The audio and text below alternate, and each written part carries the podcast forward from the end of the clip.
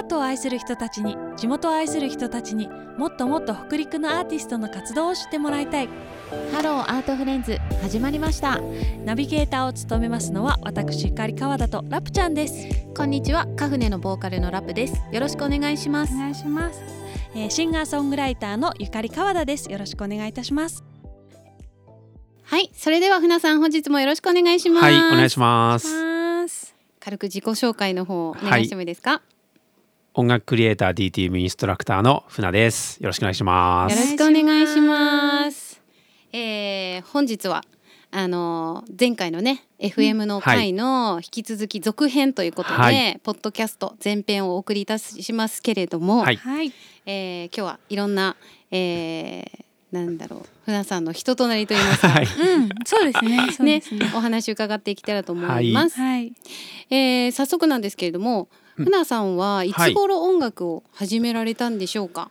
音楽はですね、あの、う中学生の時にうん、あのダンスブームがあったんですけど、はいはいはい。ダンス踊るはいダンス、踊るダンスがあったんですけど、はい。その時に僕はそのダンスには興味なかったんですけど、うん。そのダンスで踊っているバックで流れている聞いたことのない謎の洋楽になんてかっこいい音楽だみたいなのが思ったのがあって、はいはいはい。それで実際に楽器を手にしたのは中学校3年生でした。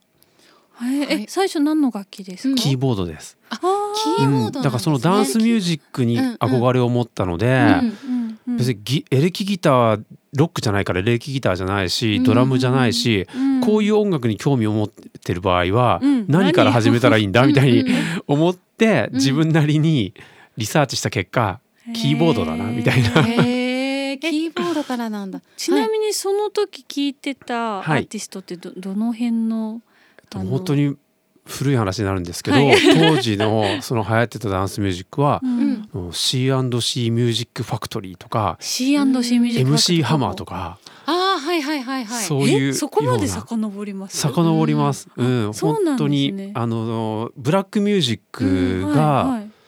なんか日本のまあ一般層にまでふ入ってきた本当最初の頃みたいな感じなんじゃないかななるほと思う。どなるほど、うんうんうん。そのポップな状態で入ってくるブラックミュージックというか。そうああ確かにその頃に聞いたら衝撃的かもしれないですよね。そうもう中学生からしたら。ネットでサブスクだとか YouTube だとかじゃない時代なので、うんうんうん歌謡曲が流れる歌番組でしか音楽収集しなかったような時代はい、まあそういう時期があったよあっね。たよね。そう。だからその洋楽のダンスミュージックがすごく新鮮でした。へえ。うんまあだって当時はさ、あの CD でしか音源がないかそうら。ですね、うん洋楽って言ったらもう実際にレコードショップに行っうんうんうん。て視聴してとかもう視聴できないものをジャケ買いとかね。そうそうそう、うん。ジャケ買いしたもううん。事前に音知らないのに買うなんて今じゃありえない。ありえないですよね、うんうんうん。でもなんかそこになんかこう期待というか、うんなんかこれすごいジャケかっこいいからはい。なんかすごいんじゃないかっていう、そうそうそう。いう楽しみ方もありましたよね。うんうんうん。あったあった。えー、懐かしい。その頃にその頃。ってことはえ、うんそれが中学三年生そうです。うん。えじゃあその頃に初めてその自分で曲をキーボードに作れる。そうそうんっていう。であのーそれでそういった作曲自身に興味があったんですけどうん。当時は本当に知識がなかったので、うん。でねキーボード買ったものの、うんうん。弾くしかできないじゃんみたいな、はいはいではいはい。それで曲が作れないことが判明しまして、はい。買った後に。買った後に。ででまあ中学生だし、うんそんなじゃあなんかさらに別の機材買うかみたいなことにならないので、うんもうとにかくキーボードを弾いて、あいろんな音出て楽しいみたいあなー感じでやってました。またそこでさ、うん。ピアノとかに行かないとこだよね。うん、やっぱりキーボードっうんてある程度こういろんな音色を楽しめたりとかしますもんね。そうそうじゃあそこから、えっと、まずキーボードを持ってましたってところから、実際に今のような DTM って言われるものうん。にどんな風にこう流れていくあんですか？そこからの流れは、はい。でそのまあ、その後、えーキーボード買った時は中学校3年生だったので、その後まあ高校に入って、うん。で高校に入るとあのそれまでの小中とかよりもまた人脈広がる感じで、うん。そこで初めて自分以外にも楽器をやってる人って言った人たちに出会って人との出会いだ。そうそれで、あの高校1年生の時にうん。同じクラスにギターやってるやつがいたりドラムやってるやつがいたりとか、まあ、そのバンドブームの終わりかけだったけどそのバンドブームみたいなのがあった時期だったので結構周りに楽器やってる人間がいてそれでただキーボードやってる人間って少なくてやっぱギターとかの方が多いんででなんかあの多分少なかったからっていうだけなんですけど、キーボード弾けるんだったら俺俺のバンドにあ俺たちとバンド組もうみたいな感じで高一で初めてバンドを組むっていう。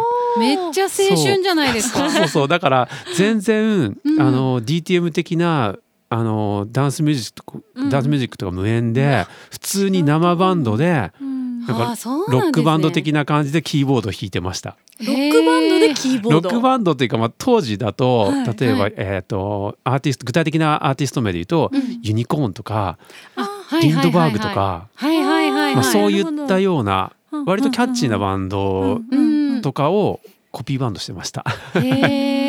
今ではね もうなんかもうすべてドラムからギターからもうすべて自分でこなせてしまう船さんからすると、想像もできないそんなフレッシュな 時代があったんですね。そうもうキーボードもろくに弾けてなかったので。うんうん、うん、そうなの、そうん、ピアノとやってましたとかじゃないから。ある日突然キーボード弾こうとかって弾けるわけないっていう。独学ですか？やっぱり独学です。ずっと独学やっぱりなんかさこう何かを極めていく人って独学なこと多くない、なんかさ習って何かできるようになった人よりもさなんかこうなんかこうやりたいと思って、そこにこう誰かに教わらずそのパッションだけでバーって言ってしまう人って結構いてすごいよね。はいはい、なんか、でもね、うん、あの習えるものなら、はい、習いたかったみたいなのあって、うん、これ誰にも教われる場所ないみたいなので、うん、それで自分から教えるようになったっていうその流れもあり,、あります。そうなんですね。そうこれ、はいはいはい、せっかく覚えた知識を自分の中のにとどめるのはもったいないみたいな、うん、それを知ってもらって、うん、いろんな人ができるようになったらいいなみたいな、うん後に教えるようになったのはどこにも習う場所がなかったっていう時代を経てみたいな、そういう背景があって、まあ、確かにクラシックの音楽って習える場所ってたくさんあるけどなんかポップミュージックとかこういうね音楽っていうのはどうしてもなんかこう作ってる人たちが少なさすぎ、少なすぎて知識持ってる方がいないですもんね。うん、うん、まあそんなあのねこれまでのお話を伺ってきたんですけれども、音楽以外で何かこう好きなこととか、はい、ご趣味だったりあったりしますか、はい、ウォーキングです。ウォーキング。ウォーキング。ウォーキングにハマってまして。へえ。ウォーキング。渋いです、ね、そうそう。まあ、走 走りもしないし、はい。うん、もうなんか今ウォーキングって格好つけて言いましたけどただ散歩です。めっちゃ渋い。渋いね。そう。そうなんかスポーティーなものとはまた別のとこですよね、うん、あのそうですね。ああのこうなんていうんですかね自然を楽しんだりとか、うん、景色も楽しんだりとかっていう。でもなんか別に毎日の習慣にしてるんで、うん、山とか海とか行ってるわけじゃなくて、うん。あの近所をエアポッツ耳にはめて、何か聞きながら、ふらふらあの歩いて、って感じで。でも僕のスタジオの近くは、あの割とその金沢の古い街並みにちょっと歩くとそういうところに出会えるすごいマニアックな裏金沢スポットみたいなのがあって。でなんかおこの坂かっこいいとかこのこの謎のすごい城下町のすごい細い路地みたいなのとかをテクテク歩いてあここにつながったとかそういった謎の遊びをしてます。そうなんいつからその趣味は始まったんですか？それは、はい、えー、っとでもそれえそれはですね昔からじゃないんです。昔はもっと不健不健康だったんで。でえっと34年はやってるかな。ウォーキング歴。ウォーキング歴。散歩歴、まあ、散歩歴。船散歩をいつも散歩ならぬ、ね、船散歩を午前午前にやるっていう。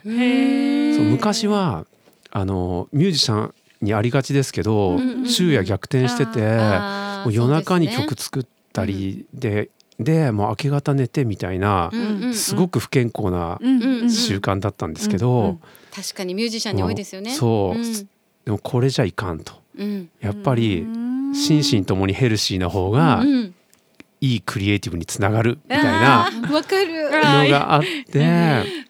今ラプちゃんの身にもしみる、しみます。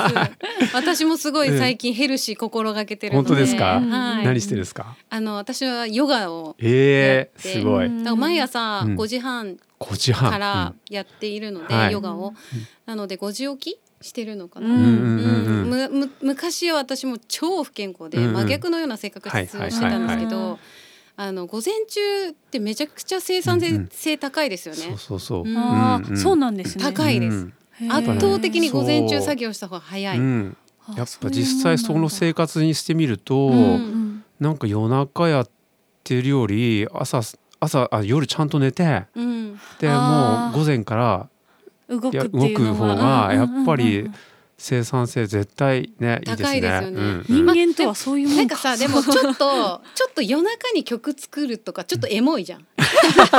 わかる。エモいからなんかちょっとそこに酔っちゃうところがあるんだよ、ミュージシャンそう。なんかねあのやっぱちょっと一昔前になっちゃうかもしれないけどやっぱ。朝健康に起きるミュージシャンはかっこ悪かった そうそうそうやっぱミュージシャンたるもの、ね、朝寝ないと みたいな。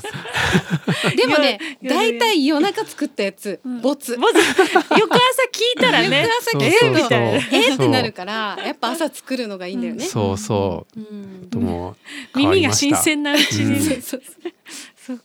あじゃ散歩、えー、散歩。でもすごいいいんですよ散歩って、いいらしいです。そうなんか、有酸素運動でね、うん。なんか外の空気を吸うのもそうだし、そのなんか自然とかあの木々とかもやっぱりあるじゃないですか。でそういうものってやっぱりこうなんていうんですかね。我々人間が生まれる前から存在しているものなので、なんかこう調和が取れてるらしいんですよ。地球の。地球の。地球。すごい壮大。地球の波動になんかこう 調調和されてるらしくて、やっぱそういうところに行くと自分も調律されるじゃないけど、なんかニュートラルに戻るみたいなところがある調律する感じはわかる。やっぱね。本当ですか？うん、朝太陽の光ちゃん浴びといて、うん、なんか体内時計リセットさせたいみたいな、うん、すごくそれを思う。わかります。うんうん、あえー、そんなね、はい、散歩。散歩。船散歩。船散歩の趣味がある、はい、船さんですけれども、はい、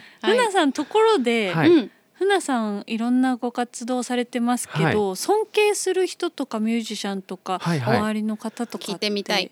いらっしゃいますか？そうですね、まあ、はい、音楽だと、まあ、本当に好きなアーティストがいっぱいいるんですけど、うん、まあ、そこをあえて外すと、うんうんうんうん、スティーブ・ジョブス。えほー。そっちに行ったんだ今私とラプちゃんのははーっていうね。アップルのアップルを作った、やっぱり普段から、うんうん MacBook も Mac も使ってるし、まあ、iPhone も持ってるし、うんうん、iPad も持ってるし、はい、AirPods も愛用してるし、うん、Apple 製品に包まれてるんで、はい、あのありがとうございますみたいな。だあとあの僕もともと実際にある言葉の意味を塗り替えた人っていうのすごいと思ってて、アップルってリンゴじゃないですか。うんうん、なんだけど、はいはいはい、今アップルって言った時に、まあ、リンゴを浮かべる人もいると思うけど、うん、この Mac iPhone のアップルを思い浮かべる人もめちゃめちゃいると思う。うん、このアップルの意味をもう一個作り上げたみたいな。すごい。何その視点。そうこういうことした人本当にすごいなと思ってて。はい。まあそういう例っていくつかあると思うんですけど、実際にもともとある単語を自分のなんかそのねバンド名でもあるだろうしいろいろあると思うけど、それをなんかもうその新たに塗り替えた人がすごいと思ってるある意味その新しい概念を作るというか、うん、新しいわコンセプトを作るというか、うんうん、そういう人たちがそうやってワード塗り替えてたりするんでしょうね。ううん、へえ。いやでもね大丈夫ですか？いやわかる。あもう私もリンゴに囲まれまくってる 普段ね。生活していけない、いやいやいやまさに。いや本当にそうですお世話になりまくってる仕事できない仕事できない。リンゴさんがいない。でもねでもね僕ね、あの食べる方のリンゴはリンゴアレルギーで、リンゴが食べれないんです。まさかの。皮肉な。アップル製品めちゃめちゃ愛用してるけどリンゴ食べれない。リアルなリンゴは受け付けないそうそう。口に入れる時にあこれリンゴ入ってないか大丈夫かっていう。えー。リンゴアレルギーって初めて聞いた。ね珍しい。なんかキウイとかパイナップルとかはね聞きますけど、それ、うん、近い感じその近い感じです。だからそこら辺もダメで。あダメなんあそう。はあ、なんかこうリンゴとねなんかすごい深い関わりが。尊敬する人を聞いた話が、ね、アップルアレルギーでっていうことになりましたけどね。そうなんです。ええー、面白い、エピソード。うん、えー、まああの他にもいろんなね、うん、これまでお仕事をたくさんされてきてると思うんですけど、あのお仕事での裏話といいますか、はい、何かこれはちょっと忘れられないとか、面白いって思うようなエピソードあったりしますか、えっとですねなんか、ワンエピソードに絞れる感じじゃないんですけど、はい、あの長年やってると、うん、その昔関わった音楽コンテストに当時出演してた高校生とか、うん、昔教えてたレッスンの生徒みたいなのが、うん、その後もずっと音楽続けててくれて、うん、その後なんか10年以上経ってるのに再び音楽の現場で出会うみたいな。えー、なんかそういうのとかがあったりすると、はい、なんかすごい感慨深くはい、なんかやっててよかったなみたいな。お互いこの業界で生きてたかみたいな。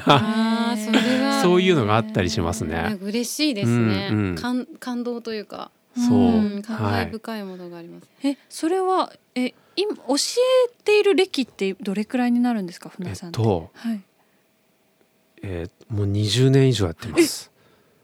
そんなに、20年年齢が不詳ですな。年齢不詳なんだよ。あのね、年齢言った言えばいい。いやいやどちらでも。あのあのお聞きの方多分、あのプロフィールのお写真見てもらうとわかるんですけど、そうですね。何歳なのかわかんないんですよ。私も。あの出会った時から多分かれこれ結構経ってますよね。五五年ぐらい。六年。もっと経ってるんじゃない。五六年？もっとそんなもんですよ。そんなもんです。五六年なんですよ。で立ってるんですけどあの当時から何も変わってないので、うん、あのあれ窒素保存してんのかなっていうぐらい酸化してないというか眠る時になんかカプセルみたいなそうそうそうそう。プシューって。マジで吹けないんですいやいやそんなことないです、はい。じじいなんです。いやいやいや何をしでもそっかそれだけまあそっか20年教えてらっしゃると、うん、その時に例えば10代だった子たちがもう社会人になって音楽業界に入ってっていうのは、あやっぱあるんですね。そうですそうです。うん、そして若い頃からもうすでに教えてたってことだよね。そういうことですね。うん、そっかそっか。そうそうはま、確かにその音楽やろうと思っても教えたいっていう意欲とはまた全然別じゃないですか、うん、だからやっぱそこになんかパッションがあるっていうのは皆さんならではですよね。ねならではだね。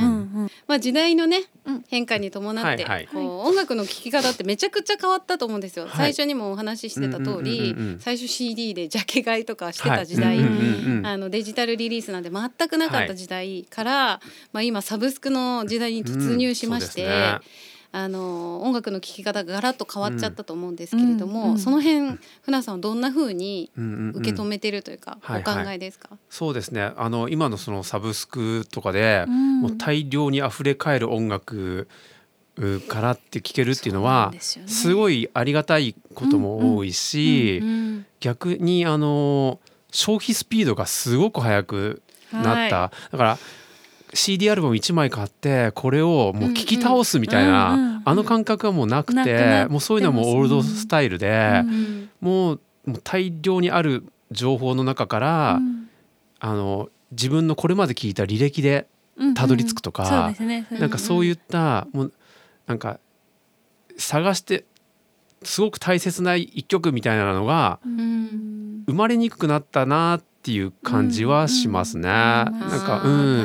結構イージーに消費できちゃうので、うん、確かになんか昔のなんか音楽の聴き方って、まあ、好きなアーティストのアルバムを買っ、うん、なんか最初あんまり好きじゃないんだけど 聞いてくうちになんかこうなんていうんですかね、うんうんうん、当たり目みたいな感じ、はいはいはい、噛めば噛むほどこの曲好きみたいななんかどんどん味が出てくるみたいなのでなんか大好きな曲がまた増えていくじゃないですか。でそういうのがなんかなくなってしまったのはちょっと悲しいのと。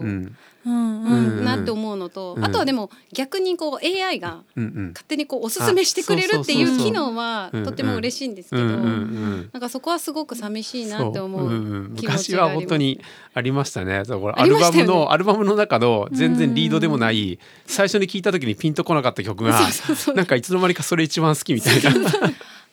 もう聞きすぎてなんか逆にそれ一番好きみたいな感じ、う。ん、なんかそんなにはまんなかったのに何回も聞く機会ってやっぱ今ないですよね。ないですないです、うん、しかもなんかそのアルバムでなんか持ってるっていう話をして、うん、そのアルバム持ってるあ持ってる、うんうんうん、えどの曲好きって聞くので、うんうんうん、なんとなくその人分かるとこなかったです、はいはいはい、お前はそっちかみたいな、そっち測って。お前はまだそっちかまだまだここに行き着いてないみたいな なんかそういう楽しみ方もありましたよね。あるあるある。でもそっかその辺ってなんかこれからどんな風にじゃあ私たちは音楽を作る側ですけど、していったらいいんですかね。そうですね。だから。うん、だからその消費者目線でいくと、この流れは多分止まらないので、もうどんどんどんどん作っていくっていうでもいろいろもうたくさんみんなが聞くって感じになると思いますね。だからその時になんかどういう曲がその自分にとってのすごくあの大切な一曲になるかっていうのは、その時の生活になんか密接してるこの時に聞いたとか、はいはい、そんな思い出とリンクししていくようななんか深いぞ、うん、深いぞこの話は。面白そう。面白そう。なんか音楽を普通にただその曲として良かったみたいなやつは正直あなんか廃れやすくなってるっていうのは正直なところで、ただ思い出とリンクして聞いたもの、うんうん、っていうものが忘れられないものになっていくから記憶がそこに確かに、なんかあれ人間人間人間ってってちょっとなんかすごい大きい大きい感じで言っちゃったけど、うん、なんかこう旅行に行ったりとか、お土産ってすごいお金使わない？なんか絶対いらないじゃんってものに2,000円とかかけるじゃん、うんうん、そういうことですよね、はい、なんか思い出とセットに思い出代じゃないけど、なんかそれも全部ひっくるめてっていうところあるもんね。って今ちょっと聞いてて思ったんですが、なんかこのお話はちょっと深い話になっていきそうなので、ぜひこの音楽制作について深掘りしていく回は次の後編でお届けしようということで、はい、はい。えー、次につなげたいと思いますので、はい、皆さんあの引き続き後編の方もお楽しみください。えー、それでは。では船さん、えーと、直近のリリースなど、はい、など何かお知らせなどございましたらお願いいたします。はい。はい。えー、あの楽器最大手のメーカーのヤマハの公式チャンネル、うん、公式の YouTube チャンネルで、はい、DTM の解説動画っていうのを僕は制作携わってまして、うん、それがあの最近公開されました。はい。はい。じゃあそれはえっと YouTube でなんて検索すると一番出るんですかね？DTM Cubase とか、ね。えー、そうですね。そういうワードで検索していただくと動画にたどり着くと思います。きっと Funa さんの顔が出たサムネがね。はい、そうですね。ヤマハ DTM 解説動画とかでいいのかな。ねうん、あと、僕のホームページに、はい、その自分の実あの制作実績みたいのを上げてるので、そこから飛べますね。あ、なるほど。はい、はい、えー、僕がやっている音楽スタジオマムのホームページがありまして、うん、えー、ホームページの検索は、えー、マムは MAM で MAM だけだと、えー、すぐにはヒットしないかもしれないので MAM スペース DTM これで検索していただくと僕のホームページに行きます。はい。わ、はい、かりました、はい、でそちらのホームページの方からあのすべての SNS の方にも飛べるということで伺っているので、はい、そうですね。はい。ぜひホームページの方をチェックしてみてくださいでは本日のゲストお迎えいたしました。音楽クリエイター DTM インストラクターのふなさんでした。ありがとうございました。ありがとうございました